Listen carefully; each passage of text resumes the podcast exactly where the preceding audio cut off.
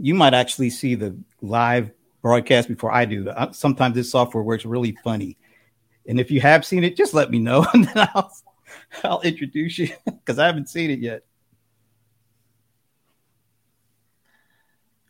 It, it tells me that it's been live for 20 seconds for what that. You know what? I, I don't doubt that at all. And on my end, it's still saying we aren't, but I believe you, Bryan. So I'm going to say Hello, everybody. I'm Brent Leary, and this is my first, I think this is the first live stream of the week for me, uh, which is a little later in the week than usual, but it's actually a really great way to start because with me right now is Bryan Catanzaro. He's the Vice President of Applied Deep Learning Research for NVIDIA.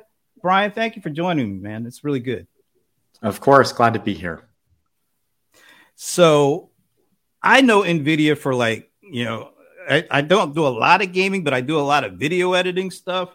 So I'm I'm used to you guys because you, you guys have the great graphics accelerator cards, and and and if you want to do anything with graphics and, and, and stuff that's like gaming or deep level uh, video editing, you need uh, great graphic adapters and GPUs, and that's what I know NVIDIA for. But over the last couple of years, NVIDIA has started hit my radar beyond that into things that are kind of I've been looking at from a CRM perspective, which is AI and deep learning and conversational interface and all that kind of stuff. So this is really cool to talk to you about that. Before we jump in and start digging in, maybe you can give us a little bit of your personal background. Yeah, well, um, I got my PhD from Berkeley, uh, and I graduated ten years ago. Uh, and at the time, I was looking at um, how can parallel computing uh, influence machine learning and how can we use parallel computing to make machine learning uh, much more powerful and much more useful. And um, I decided uh, to do that work after I graduated at NVIDIA. So I joined NVIDIA Research in 2011 and um, worked on a bunch of things, but uh, especially worked on libraries for deep learning on the GPU. And um, back then, this was still kind of a uh, a countercultural thing to do, I suppose. Um, you know, there weren't a lot of people that were uh, using GPUs for artificial intelligence, um, and it was kind of a nascent market. But um, the research I thought was pretty promising, and so um, it was something I believed in, and and um, and uh, that ended out and ended up working out really well. So uh, my research led to the creation of cuDNN, which was NVIDIA's first library to help people use the GPU for artificial intelligence. Mm-hmm. Um, uh, and that was really exciting to be involved with. I um, uh, I decided that I wanted to be more involved with the creation of applications using deep learning, um, not just working on the sort of platform technologies that enable people to use parallel computing to do deep learning, but I wanted to work on deep learning applications themselves. And so uh, in 2014, I decided to go work at Baidu, uh, which is a Chinese uh, search company, uh, because they were building uh, a new uh, AI research lab here in California, and um, that gave me a chance to to work on applications a little bit more directly. And I did that for about three years, and then um, uh, I decided that it was time for me to move on to my next project. And NVIDIA asked me to come back and build an applied research lab that focuses on using AI to help NVIDIA's products uh, become better and help NVIDIA be more efficient as a company. So um, I've been doing that now for five years, and um, my team is about uh, 40 full time researchers that are uh, doing things in graphics, conversational AI, uh, and systems design. Uh, you know, basically figuring out new ways of using AI to make NVIDIA better. Uh, and so that's that's uh, what I do full time these days. And I think you know we've had a lot of um, of impact. There's a, a, lot of excitement about how to use AI. Uh, also, a lot of questions because you know the technology is still being developed, and so um, it is fundamentally a, a, a, research activity in a lot of ways to figure out how to use uh, deep learning for a new problem. Uh, and that's that's kind of what my team specializes in doing. Um, uh, some of our recent projects that I'm really proud of include DLSS, which um, uh, makes a small GPU look like a big GPU when you're playing a video game because it's a mm. more intelligent rendering algorithm that is less brute force uh, because we're able to use AI, and so that that actually magnifies the capabilities of our GPUs and makes them much more efficient and and therefore uh, more useful. Uh, and then uh, also our our Megatron project, which is um, about how to train the world's most advanced and uh, most exciting language models um, at scale on large clusters of NVIDIA GPUs at the absolute speed of light. Um, and uh, you know, language modeling these days is really revolutionizing uh, a lot of um, uh, uh, of of the industry, and and um, it's it's very exciting the capabilities of these models. Uh, so you know we've been involved in showing people how to do that properly, um, and and what kinds of algorithms and systems uh, support is necessary for that. And uh, you know we've also done a lot in um, speech synthesis and, and, conversational AI. You know, making uh, speech synthesis more realistic. recently, some of our our speech synthesis algorithms have been used to create um, uh, the I AM AI videos from NVIDIA that are being narrated mm-hmm. by uh, a computer uh, narrator. And and um, if if you've ever listened to those, you'll you'll find that the narration has a lot more uh, humanity in it than you might expect from a computer. And so in, that's been part of fact, our research as well.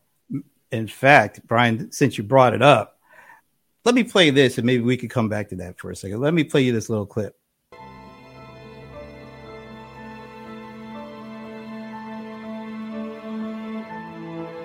I am a visionary.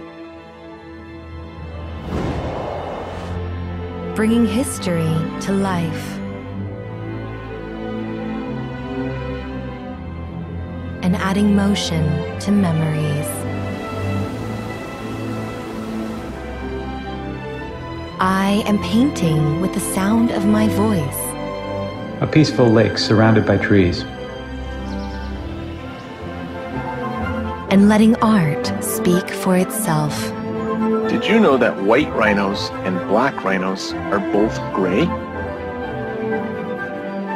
I am changing the way we see the past. Um, I almost didn't want to like stop that because that was really some good stuff.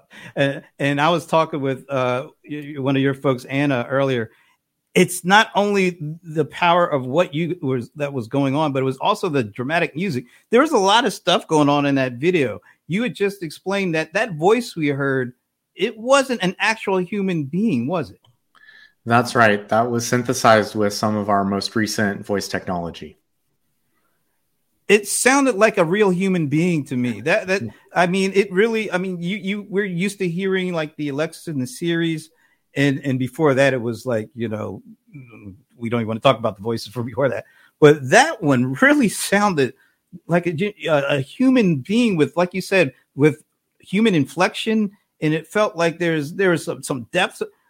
Is that the kind of thing that we're looking at when we when you talk about reinventing graphics and reinventing like uh, voice technology and using these newer ter- technology including AI and deep learning, to not only you know change the look of graphics, but change the feel and sound of a machine to make it sound more like one of us.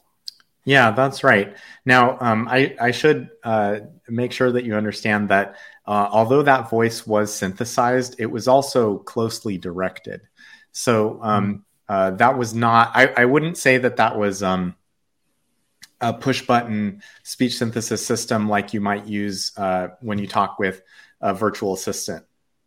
Uh, in, instead, it was um, it was a controllable voice that our algorithms allow the producers of the video to create. Uh, and one of the ways that they do that is by um, modeling uh, the inflection and the rhythm and the energy that they want a particular part of the video uh, of the narration to have. And so um, uh, uh, so I, w- I would say it's uh, it's not just a story about AI getting better, but it's also a story about how humans work more closely with AI to build things.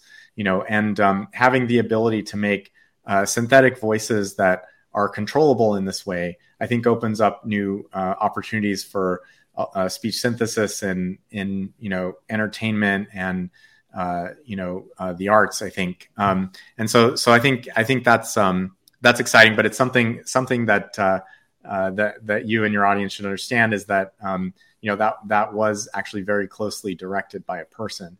Uh, now, of course, uh, we're hard at work on algorithms that are able to predict uh, all of that um, humanity, the the rhythm, the the inflection, the pitch, um, and I think that we are going to you know see some pretty amazing advances in that over the next few years, um, where we can have a fully um, push button uh, speech synthesis system that has the right inflection to go along with the meaning of the text. You know, because when when you yeah. speak, um, a lot of the meaning is conveyed through the the inflection of your voice, not just the meaning of the words that you choose. And um, you know, uh, if if the model, if we have models that are able to understand the meaning of text, like some of these amazing language models uh, that I was referring to earlier, we should be able to use those to direct speech synthesis in a way that has meaning. And um, you know, that's that's something that I'm I'm very excited about. You know, um, it's interesting. I feel that um, uh, we have kind of a cultural bias.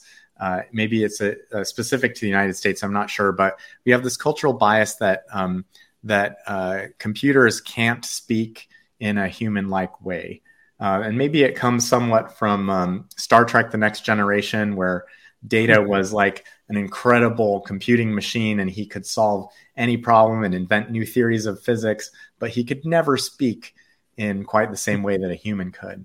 Um, or maybe it traces back to um, you know Spock, 2001. Maybe. Yeah, right. Uh, all the movies, right? The Space Odyssey, where we had the the evil killer robot that oh, was Hal? in the spaceship, yeah. Hal, and you know Hal spoke, but it was like off. It was off putting. Like his his voice like was creepy. You know, he was eerie. He was he yeah. was really eerie. And so we have this like we have like 50 years. We have like several generations of of culture telling us that uh, a computer can't speak in a human like way.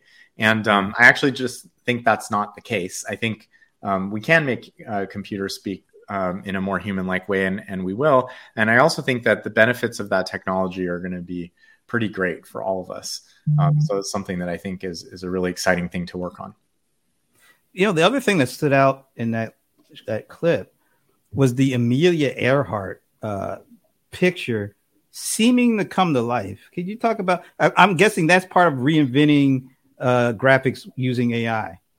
Uh, yeah, that's right. Um, yeah, so NVIDIA research has been, I think, um, really involved in a lot of technologies uh, to uh, basically uh, synthesize videos and synthesize images using artificial intelligence. And um, that's one example. You know, you saw one where um, you know the neural network was colorizing an image hmm. um, sort of giving us new ways of looking at the past and uh, when you think about that you know what's involved in colorizing an image well uh, the the um, AI needs to understand the contents of the image in order to assign plausible colors to them. Like for example, uh, grass is usually green, but uh, if you don't know where the grass is, then you know you shouldn't color anything green. And um, you know uh, traditional approaches to um, uh, colorizing images were, uh, I would say, a little bit risk averse. Like they would kind of tend to make things that that looked um, slightly colored, but it was mostly kind of gray and it was kind of like tentative. Um, but as the AI gets better at understanding the contents of an image and you know what objects are there and how the objects relate to each other, then it can do a lot better of assigning plausible colors to the image that kind of brings it to life. And um, so that's that's one example, this image colorization problem. But I think you know in that video we saw several other examples uh, where we were able to take uh, images and then animate them in various ways. Mm. And um, you know one of the um, uh, technologies we've been really interested in is is called uh, conditional video synthesis, where um, you are able to create a video based on um, sort of a sketch. And um, you know for for something like this, what you would do is a pose recognition that um, analyzes the structure of objects, for example, a face, and here's the eyes and here's the nose, and then assigns kind of positions to the object and sizes, and then um, uh, that that becomes kind of a cartoon, like you know a child might draw with a stick figure. And um, then what you do is you send that into another routine that animates that stick figure and sort of uh, you know makes the person move their head or smile or or talk, you know, as as let's say that we're doing it along with with text that we want to um, animate a person speaking uh, to a certain text. Well, we we can make a model that predicts uh, how their stick figure model is going to evolve as um, as the person is speaking. And then once we have that um, kind of animated stick figure drawing that that um, shows how the person should move, then we put it through uh, a neural network that uh, synthesizes a video from that um, and, and, goes um, sort of from the initial image uh, that has like the the appearance of the person and the and the background and so forth.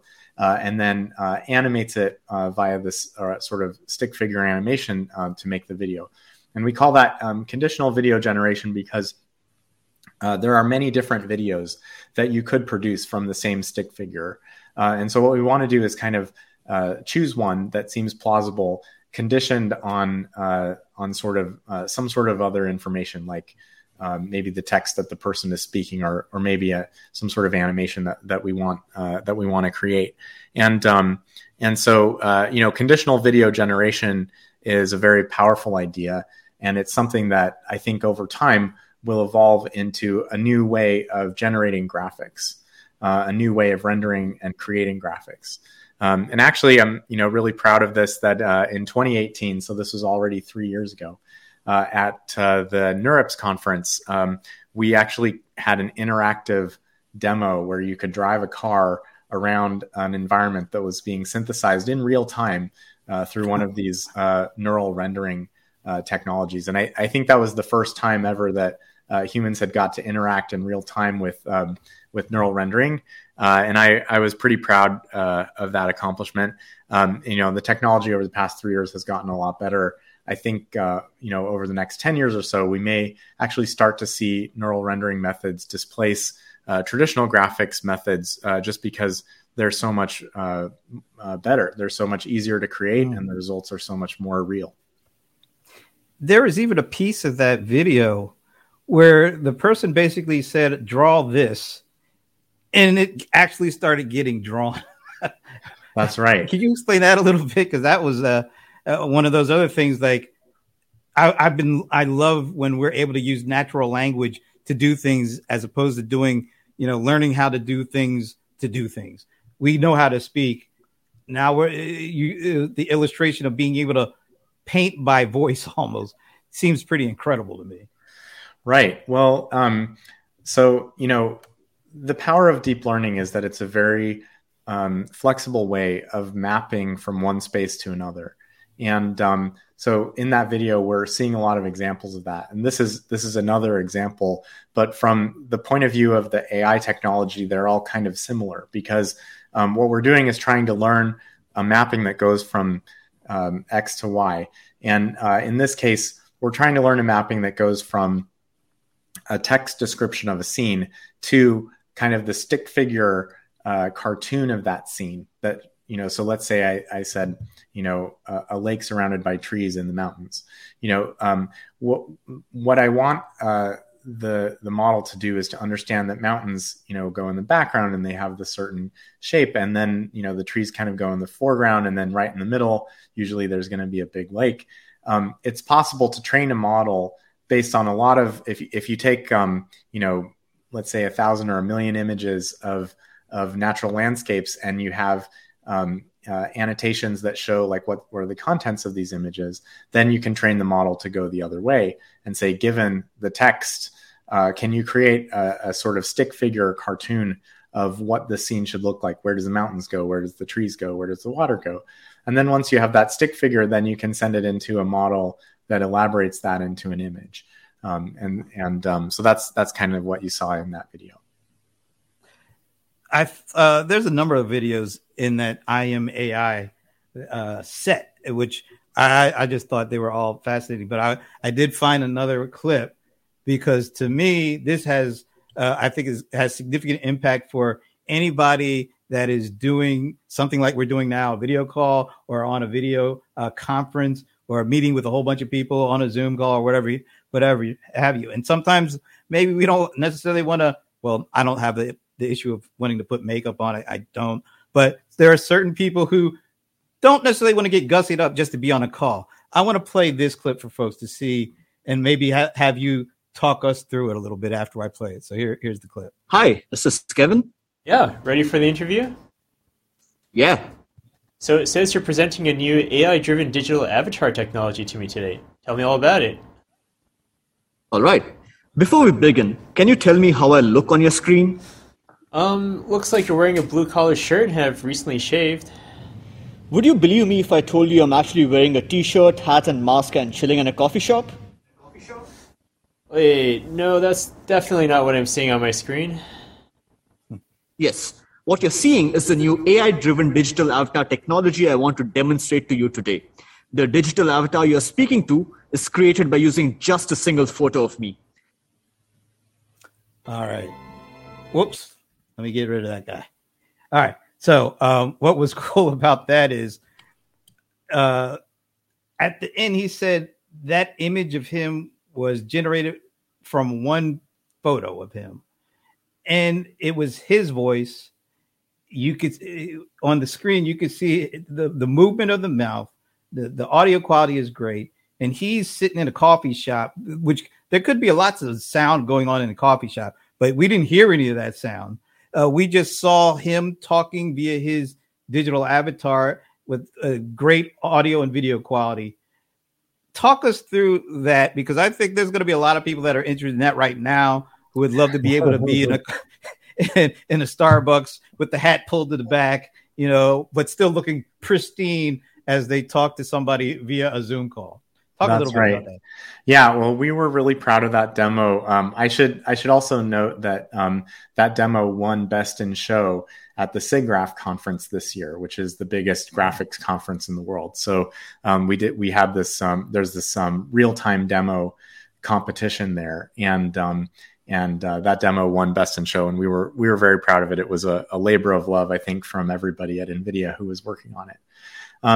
you know uh, that model was um, a generalized video synthesis model. We were talking earlier about how uh, you can take uh, kind of a stick figure representation of a person and then animate it. Um, well, uh, one of the limitations of models in the past is that you had to train an entirely new model for every situation. So let's say um, if I'm at home, I have one model. If I'm in the coffee shop with a different background, I need another model. Or if um, you are uh, uh, wanting to do this yourself, you would need one model for for yourself in this place, another model for yourself in another place. Every time you create one of these models, you have to capture a data set in that location with maybe that set of clothes or those glasses on or whatever, and um, then spend a week on a supercomputer training a model. and that's really expensive, right? So uh, most of us uh, could never do that. So that that would really limit the way that this technology could be used. And so um, I think the technical innovation behind uh, that particular animation was that uh, they came up with a uh, generalized model that could work with um, basically anyone. You just have to provide one picture of yourself, which that's cheap enough. Anybody can do that, right? And if you go to a new location or you're wearing different clothes or glasses or whatever that day, you can just take a picture and and then um, the model, because it's general, uh, is able to resynthesize your appearance uh, with just using that one photo as a reference. Um, and so I think I think that was um, pretty excited. Now, uh, it's pretty exciting. Now, later on in that uh, video, actually, um, they switched to a speech synthesis model as well. Um, so hmm. uh, what we heard in that clip uh, was actually the, uh, uh, the the main character speaking with his own voice, but later on, uh, you know, things in the coffee shop get so noisy that he ends up switching over to text, and so he's just typing, and um, the the audio is being produced by uh, one of our speech synthesis models, and um, you know, so that's that's uh, pretty exciting. I think um, you know, giving people the opportunity to communicate in new ways, I think uh, only helps bring people closer together. Uh, so that's uh, that's uh, you know a project that we were pretty excited about. I could go on uh, because there's a lot, a lot of interesting you know videos in that series, and I, I was like, oh, should I use this clip? Or can I? I only have a, a certain amount of time. I couldn't put them all in. Uh, we'll talk about the big uh, picture ramifications for all these things that you're working on. Maybe you could look, you could kind of talk about it in terms of, uh, you know, the conversational aspects, the conversational AI, and where you see that going, and how is that going to impact humans the most uh, as you see it. And then maybe we could talk about, you know, the graphical pieces, and then maybe just the big picture where all where we're going with all this. So why don't we start about start with the like the conversational AI and how is that going to change you know how we communicate and collaborate uh, in the years to come? Well, you know, the primary way that humans communicate is through conversation, just like you and I are having right now. Uh, but it's very difficult for humans to have a meaningful conversation with a computer uh, for a number of reasons. One is that um, uh, it doesn't feel natural, right? Like um, if you're if it sounds like you're speaking to a robot, uh, that's a barrier that you know inhibits communication. Uh, it doesn't look like a person. It doesn't react like a person. And obviously, computers these days, um, you know, most of the systems that that you and I have interacted with don't understand uh, what humans uh, can understand. And so, um, you know, conversational AI, in some ways, is the ultimate AI challenge. Um, in fact, uh, you may be familiar with the Turing test.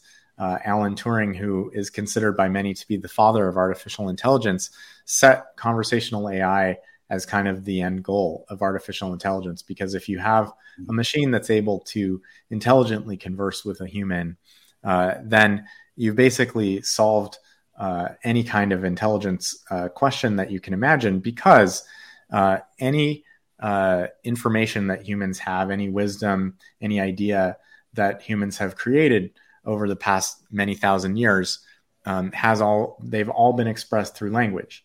Uh, and um, and so that means that language is a general enough way, of, and it's you know obviously it's it's the only way for humans really to to communicate and um, uh, complicated ideas.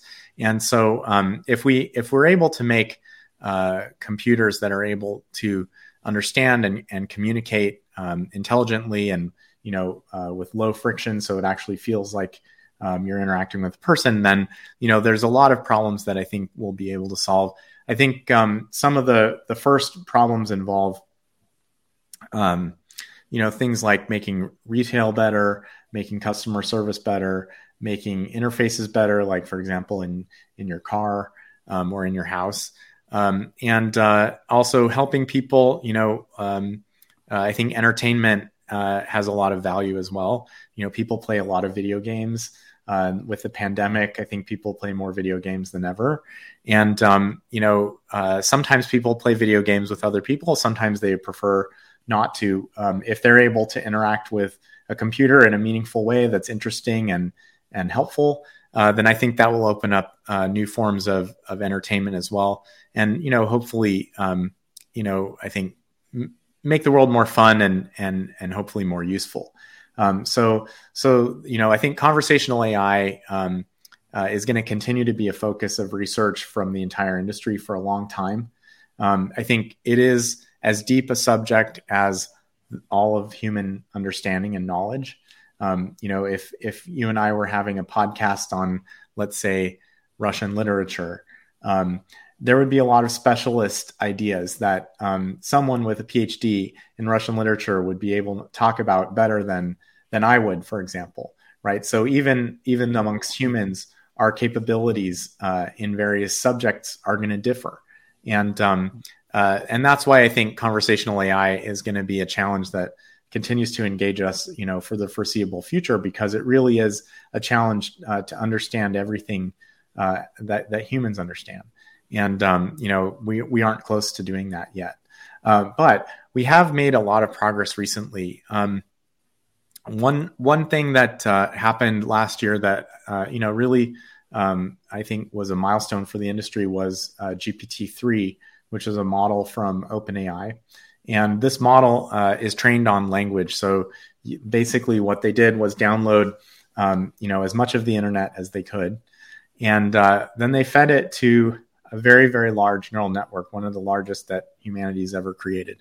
And the job of this network is very simple it is to predict the next word given some context. So, given the past from the document, what's the next word?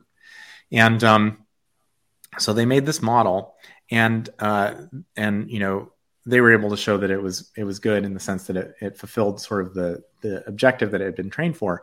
But what they found that was um, I think really inspiring uh, for for everyone is that this model because language is so general and the task of understanding language uh, is is so uh, vast and, and sort of all encompassing that this model, even though it had been trained only to predict a word, actually was able to do some simple reasoning and solve new kinds of problems.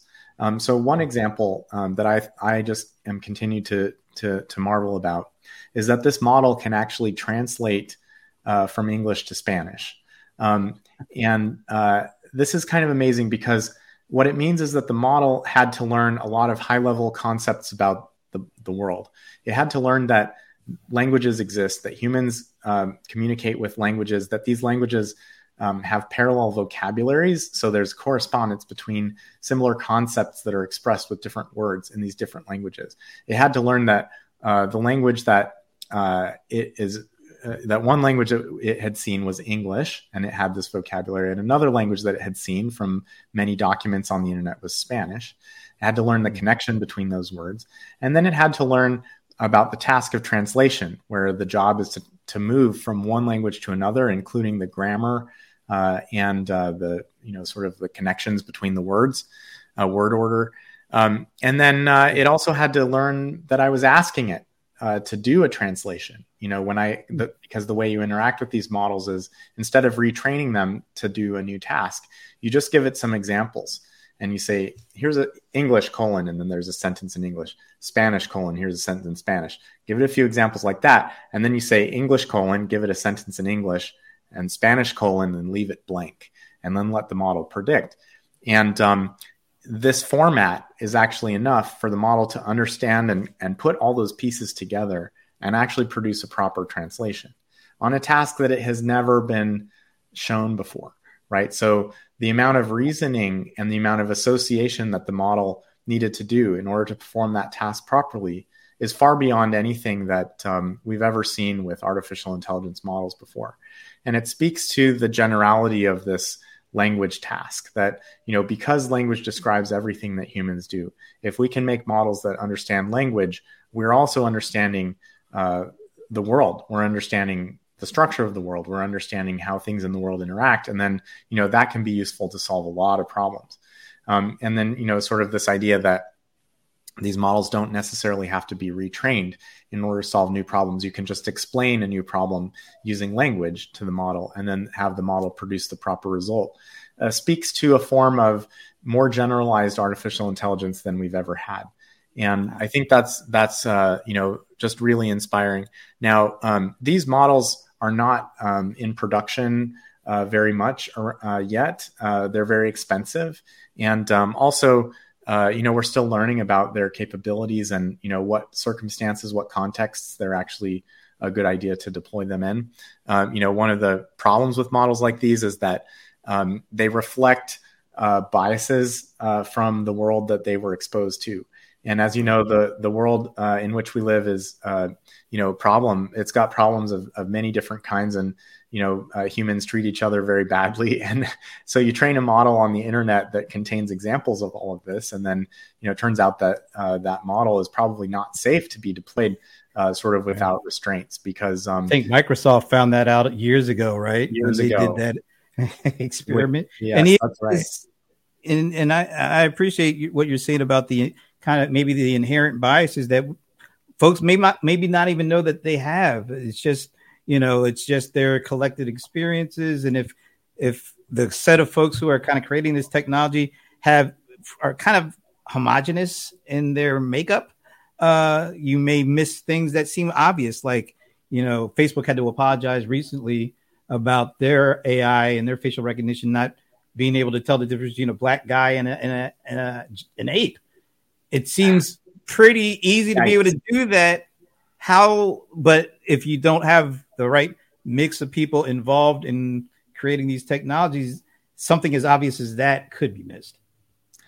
Yeah that's absolutely correct. And and so i think um, the industry is aware of the sort of risks on um, uh, these these kinds of models, and so that's one of the reasons why we haven't seen these models um, extremely widely deployed yet, um, because we're we're still learning about how to uh, train them and how to use them in a way that's safe and reflects the values uh, that we prefer as a society. Um, and um, uh, so, so I think we have more more research to do.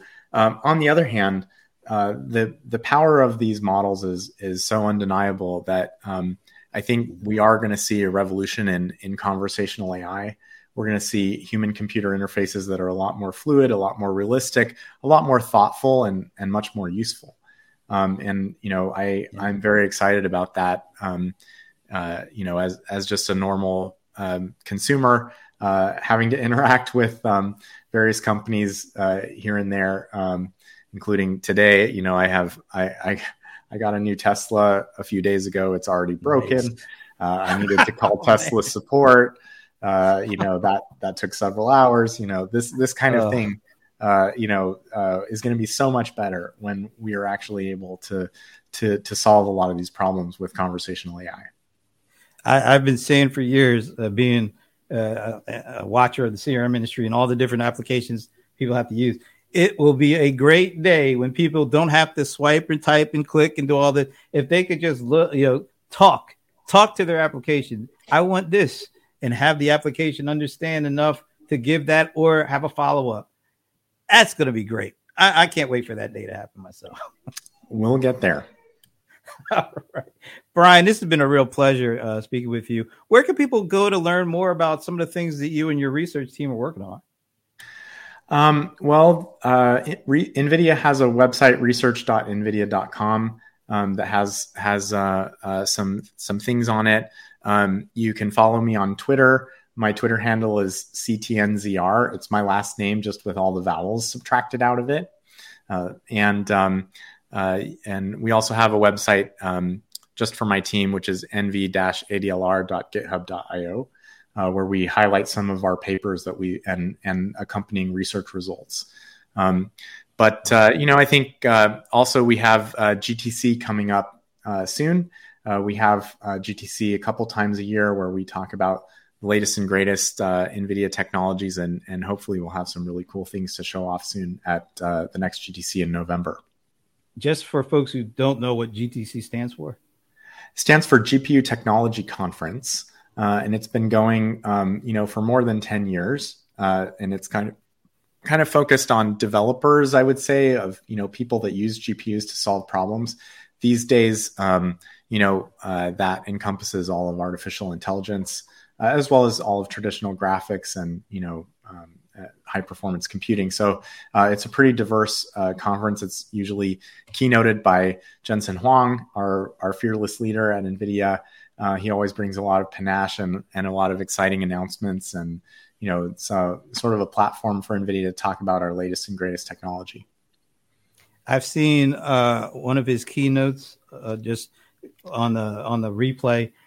Those uh, it seems like a lot of work goes into his his keynotes too from a like a technology standpoint. And it, it's I, I, even watched the making of the keynote video which gives you like a behind scene. It's fascinating. I, I, I am definitely looking forward to seeing what's in store for this one. Just because i i was able to catch some of the things that he, uh, his keynote was was made up with in the past because those inside the keynote the making of i've never seen any company actually put those together so that you can see what it all took to pull this off. It was really a fascinating thing. Yeah, it is. It is fascinating, and it you know it's exciting for all of us at Nvidia. You know, I've been involved in um, helping GTC come together. You know, a lot over the years, and um, uh, it, it is an enormous amount of work, but uh, it's a labor of love, I guess. Um. uh, uh, but I guess the funny thing is that uh, you know I usually am surprised myself. You know there's usually something cool that i didn't know about um, and and uh, you know so it's always always a bit of fun for me as well even though i'm i'm involved in you know some small way in, in helping with part of it. This conversation has been so good. I have completely ignored like the comments that were coming in in the question. I am so sorry john reed anand tucker i'm just gonna like just to show Bryan that people are really uh, digging uh, what you were saying and have questions i mean i Anand is a, is a buddy of mine. He's deeply involved in a lot of these things. Uh, he he was going to work. Then my buddy John Reed came in and he started, you know, sharing his experience. yeah, Alexa device. get ready for the Alexa robot there, John. I know you're going to be signing up for that when that comes out. But yeah, uh, thanks, guys. I, I really wish I had been able to incorporate these in a little better. I just got enthralled with the conversation. I, really enjoyed talking to you, Bryan. And maybe we could do this uh, down the line when, when other things that you're working on are sort of surface and are able to be discussed. I'd love to do that again if you're up for it. Oh, that'd be fun. Cool. Thank you so much, Bryan. Uh, and thank everybody out there for checking this out. I will be back tomorrow because you know it's Thursday, it's CRM Players Day, and uh, we're gonna I know uh, we're gonna have some good conversation on that. But in the meantime, thank you so much, and I will see you guys tomorrow. Take care. Bye.